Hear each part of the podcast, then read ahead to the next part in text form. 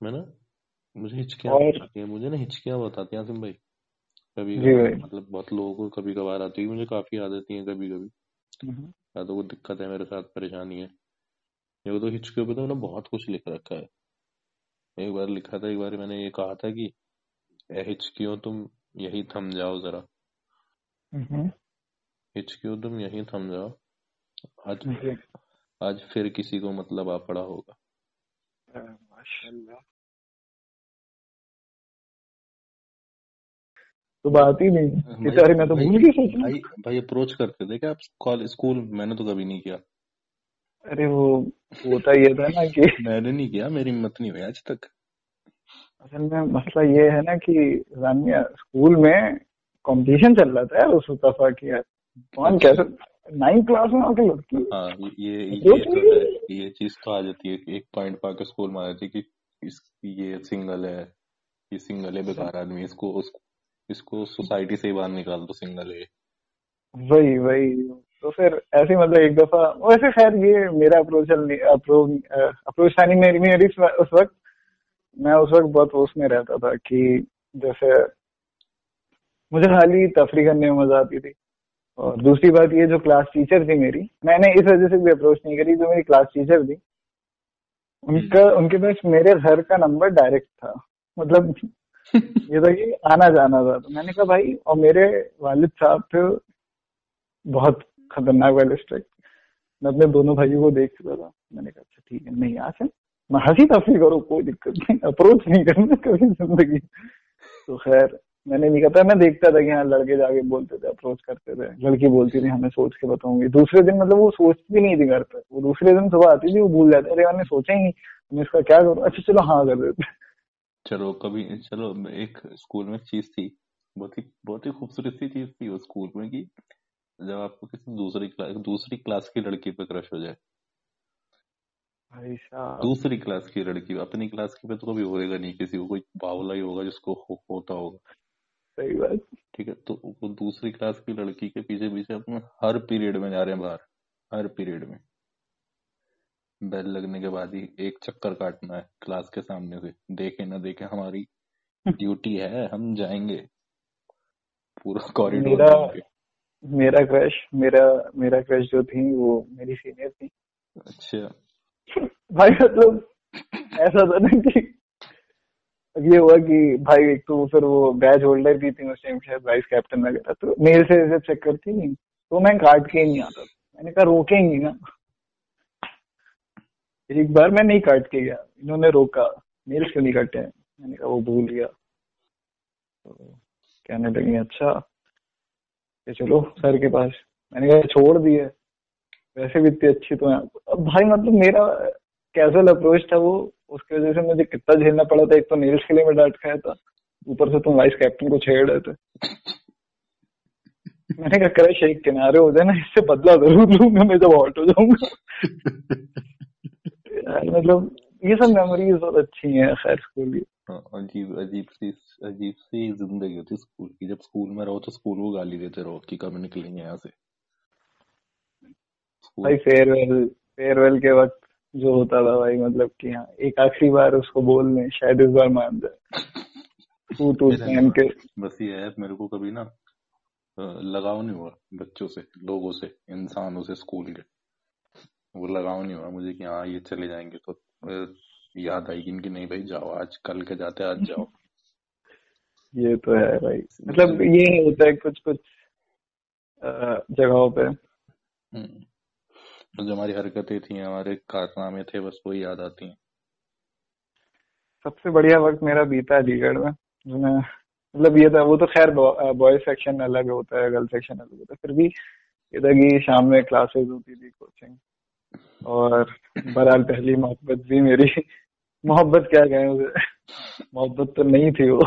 Attraction attraction ही बोला जाता है ग्यारह क्लास इलेवेंथ में था मैं और भाई उस टाइम ये था कि हाँ उस टाइम भी कंपटीशन वगैरह नहीं था। मेरी तो बहुत ट्रेजिक थी। अ, हुआ ये कि नॉर्मल कूदने फांदने वाले लड़के थे हम सब क्लास फान फान के निकल जाते थे फिर कोचिंग में बैठे। तो एक ये थी जिनसे मतलब इनसे तो शुरुआती दोस्ती हुई कि हाँ ठीक है ये सब लड़के हुल्लड़बाजी तो उनको बहुत मज़ा आती थी। असल में मामला ये था कि मैं पसंद किसी और को करता था और ये उनकी दोस्ती। खैर जिनको मैं पसंद करता था वो नहीं फंसी मतलब मैं यार ये काम तो खैर मुझसे हो नहीं पाया ना मैंने करे स्कूल में लेकिन जो मैं हरकतें करता था ना हम्म। टीचर टीचर ना किलस जाती थी बहुत मुझसे कोई भी टीचर होती थी। एक सबसे गंदी आदत थी मेरे अंदर सच बोलने की। मैंने कभी किसी किसी का ऐप नहीं छुपाया कुछ नहीं करा जो कर रहा है मैं साफ़ बताता मैं कहा ये है मैम इसके पास जाओ इसे मारो कुछ भी करो मेरे पास मत आओ।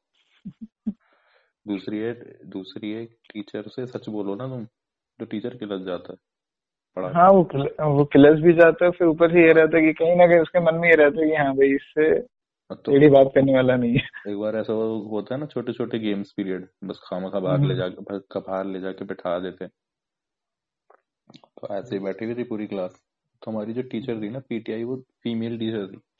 मेल पीटीआई बहुत पहले था फिर बाद में बाद में फीमेल पीटीआई आ गया आ गई। हम्म। तो मैम खा मेरे पीछे पड़ रही है। मतलब बच्चों के सामने टशन दिखाने के लिए मेरे को डांट रही है। ओए बैठ जा। ओए क्या कर रहा है?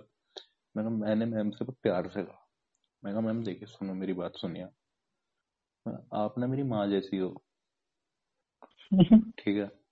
आज मैं सुनना मैंने मैम से कहा। मैं मैम आप मेरी माँ जैसी हो। मेरी माँ बनने की कोशिश मत करो बिल्कुल भी आप इस वक्त मैम का यार मतलब एक तरह से देखा जाए स्कूल लाइफ में भाई ये यही सब होता है। हम तो कहते हैं स्कूल लाइफ में प्यार मोहब्बत नहीं करना चाहिए। जो है आपको प्यार मोहब्बत प्यार मोहब्बत क्या है क्या नाम से? बचपना बचपना होता है बचपना होता है प्यार मोहब्बत तो प्यार मोहब्बत तो अब हो रहा है भाई। प्यार मोहब्बत तो भाई अब हो रहा है। हर दफ़ा मतलब ये है ना कि हाँ, आज आज बात नहीं हुई तो नजमें लिख देता है कोई दिक्कत नहीं। अच्छा बात नहीं कर रही हो तुम रुको अभी कल तक के छप जाइए हाँ क्या हो गया? शायर शायर की सबसे गंदी आदत होती है वो लिखता है। जो भी होता है वो लिख देता है दुनिया को बता देता है। एक मेरे साथ माजरा हुआ था कि मैं गया हुआ था ऐसे लखनऊ में कैसे तो मैं दोस्तों के साथ बैठा हुआ था। हम्म। बहुत इंटरेस्टिंग सी बात है मतलब और मैं शेयर करता हूँ जो मतलब आर्ट से रिलेटेड होता है जिसको आर्ट पसंद होती है। तो वो एक होता है ना कि हाँ वो टेबल्स लगी हुई थी इधर सब अपना अपना जैसे क्या होता है ना कि कैफ़े में जाके इंसान फ़ोटो खींचता है खाना खाता है हँसी उल्लड़बाजी हो रही है। हम्म। एक बंदा मैंने देखा वो बैग लिए हुआ था छोटा और टी शर्ट और चेक चेक शर्ट ओपन नीचे कार्गो कार्गो पहने हुआ था चश्मा लगा हुआ था और मतलब डायरी और मतलब वो पूरे कैफ़े को देख रहा था। और मैंने सोचा मैंने दूर से देखा मैं सीधे पहुँचा मैंने कहा आप राइटर हो। कहने लगा आपको ये मैंने देखो मैं पेन और कॉपी देख के जज नहीं कर रहा था बट मैंने आपका थोड़ा ड्रेस भी देखा फिर से बॉडी लैंग्वेज से पता चल जाता है। बॉडी लैंग्वेज से भी तो कहने लगे अच्छा। फिर मैंने बात करी मैंने कहा कहने लगे यार पहली किताब लिख रहा हूँ। मैंने कहा यही से आप मैंने अलग नहीं लिखा पहली किताब लिख रहा हूँ। मैं कहा किस पे लिख रहा हूँ? कह रहे लोगों के मिजाज हैं। मैंने कहा किसमें लैंग्वेज कौन सी है? तो कहने लगे अभी तो सोचा था कि स्टार्टिंग में हिंदी में करूँ। भाई मुझे पहला राइटर जो मिला वो हिंदी हिंदी में हिंदी वाला राइटर कहने लगा कि आज उसमें बहुत प्यारी बात बोली। कहने लगा कि आजकल मेन स्ट्रीम में इंग्लिश चल रही है तो उर्दू चल रही है। हिंदी कोई नहीं पढ़ता। सही बात है वो देखो सही बात है जायज़ बात है। मैंने कहा तो कहने लगा मैं ऐसा करूँगा ना मैं रिलेशन ला रहा हूँ। मैं इंटरेस्टिंग चीज़ें हिंदी में लिखना चाहता हूँ क्योंकि अक्सर ये देखते हैं ना कि वर्ड्स बहुत हैवी हो जाते हैं हिंदी में। मैं थोड़ा नॉर्मल हिंदी में लिखूँगा और इंटरेस्टिंग चीज़ें लिखूँगा वर्ड हैवी दोनों तरफ़ है। उर्दू में भी वर्ड हैवी है हिंदी में वर्ड हैवी जो वर्ड हैवी नहीं है हमारी हिंदुस्तानी लैंग्वेज में नहीं जो हम्म। जो नॉर्मल लैंग्वेज है हिंदुस्तान की हम्म, उसमें नहीं। अभी देखो हिंदी की तरफ़ झुकाव कम है। लोग लिखने वाले को शायर बोलते हैं कवि कोई नहीं बोलता। कवि कोई नहीं बोलता। ये कवि है। कवि है ये। शायर ही बोलता है बल्कि शायर वो होता है जो उर्दू कर उर्दू उर्दू की पोइट्री करता है। उर्दू की पोइट्री कवि वो होता है जो हिंदी में करता है। तो ये कमी है। हिंदी बहुत मतलब पीछे तो नहीं है हिंदी किसी भी चीज़ में। स्कूल में हिंदी पढ़ाई जाती है सबसे पहले।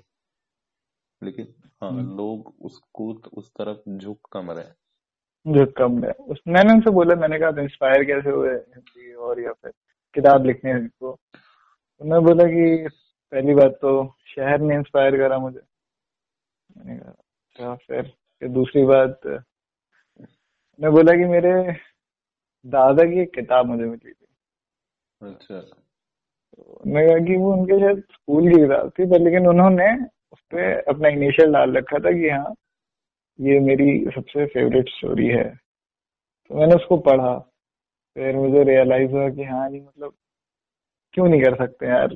राइट राइटिंग बहुत ज़रूरी है लिखना भी तो मतलब मैंने उनसे बहुत देर कॉन्वर्जेशन करी तो मुझे ये समझ आया कि मैं उस कैसे से कट चुका था। मतलब इतनी भीड़ शोर सब कुछ था भाई।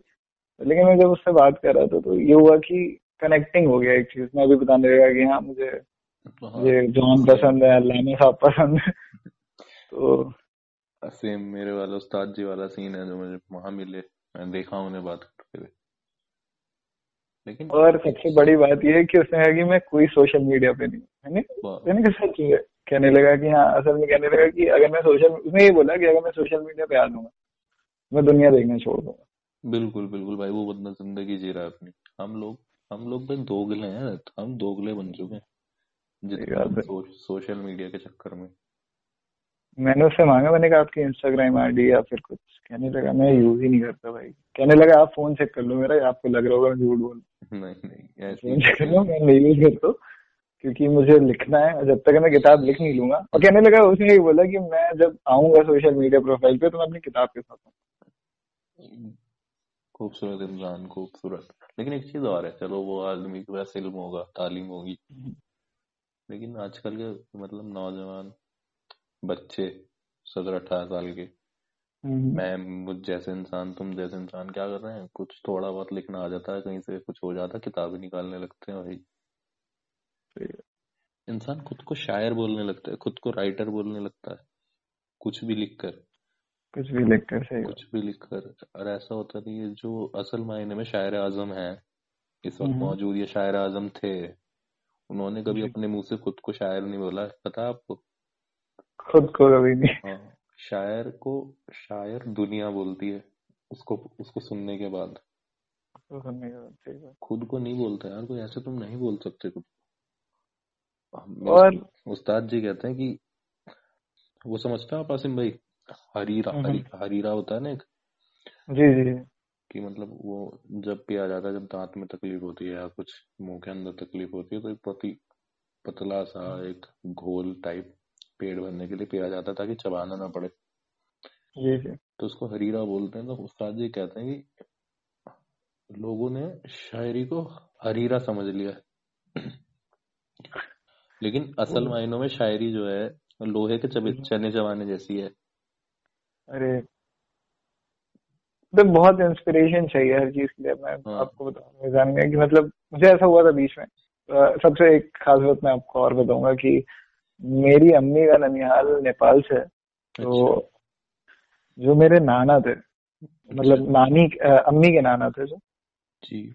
वो नेपाल में जो राजा साहब थे उनके यहाँ कोर्ट में पोइट्री करते थे वो अलीगढ़ के पढ़े हुए थे वो उर्दू पोइट्री करते थे। प्लस वो उर्दू पोइट्री को नेपाली में ट्रांसलेट करके पढ़ता था। माशाल्लाह। मेरी नानी ने उनसे सीखा है मतलब ऐसा होता था कि उस वक्त औरतों को तालीम नहीं दी जाती थी। लेकिन मेरी नानी जो थी नानी थी है मतलब अभी भी। हम्म, तो ये है उनका कि उनको बहुत इंटरेस्ट था। वो अपने उनकी किताब पढ़ा करती थी वालिद साहब की कि हाँ ऐसा मामला। तो उन्होंने सिखाया उन्हें। मेरी नानी खैर अभी थोड़ा उनका ये है कि इस्लाम के बेसिस पे वो ज़्यादा लिखती हैं उर्दू में। मैंने एक बार उनको उनसे ऐसे ज़ाहिर किया मैंने कहा नानी मुझे उर्दू बहुत पसंद है। तो उन्होंने मुझे पूछा कुछ लिखते हो? मैंने कहा नानी एक चीज़ लिखी है। तो हँसी हो मैंने बहुत टूटे फूटे लफ्जों में बोला। कहने लगी मेरी पहली शेर से बहुत अच्छी थी मेरे बच्चे तुम बहुत आगे हो। बस बस यही यार। सी मैंने अपने उस्ताद जी को जब बताया कि शायरी करता हूँ मैं मतलब मैं लिखता हूँ शायरी तो नहीं मैं लिखता हूँ तो कहते मेरे बेटे तुम्हें ये बीमारी कब से लग गई? तुम्हारी तो उम्र तुम्हारी तो उम्र भी कुछ नहीं है अभी। तो, तो मैंने नानी जान से पूछा अपनी कि नानी जान मैं पहले लिखूं कैसे कहने लगी लिखने का तरीका होता है कि या तो आप किसी से किसी की कारगुजारी सुने। कारगुजारी सुनने के बाद उस पर आप अपना तस्करा रख के लिखें या तो खुद की कारगुजारी लिखें। बिल्कुल। लिखने का सबसे अच्छा तरीका ये होता है कि जितने कम लफ्जों का इस्तेमाल कर सको उतने कम लफ्जों का इस्तेमाल करो। फिर हाँ, लफ्ज बढ़ते जाएँगे तो, तो बात ही है एक बात है। हाँ,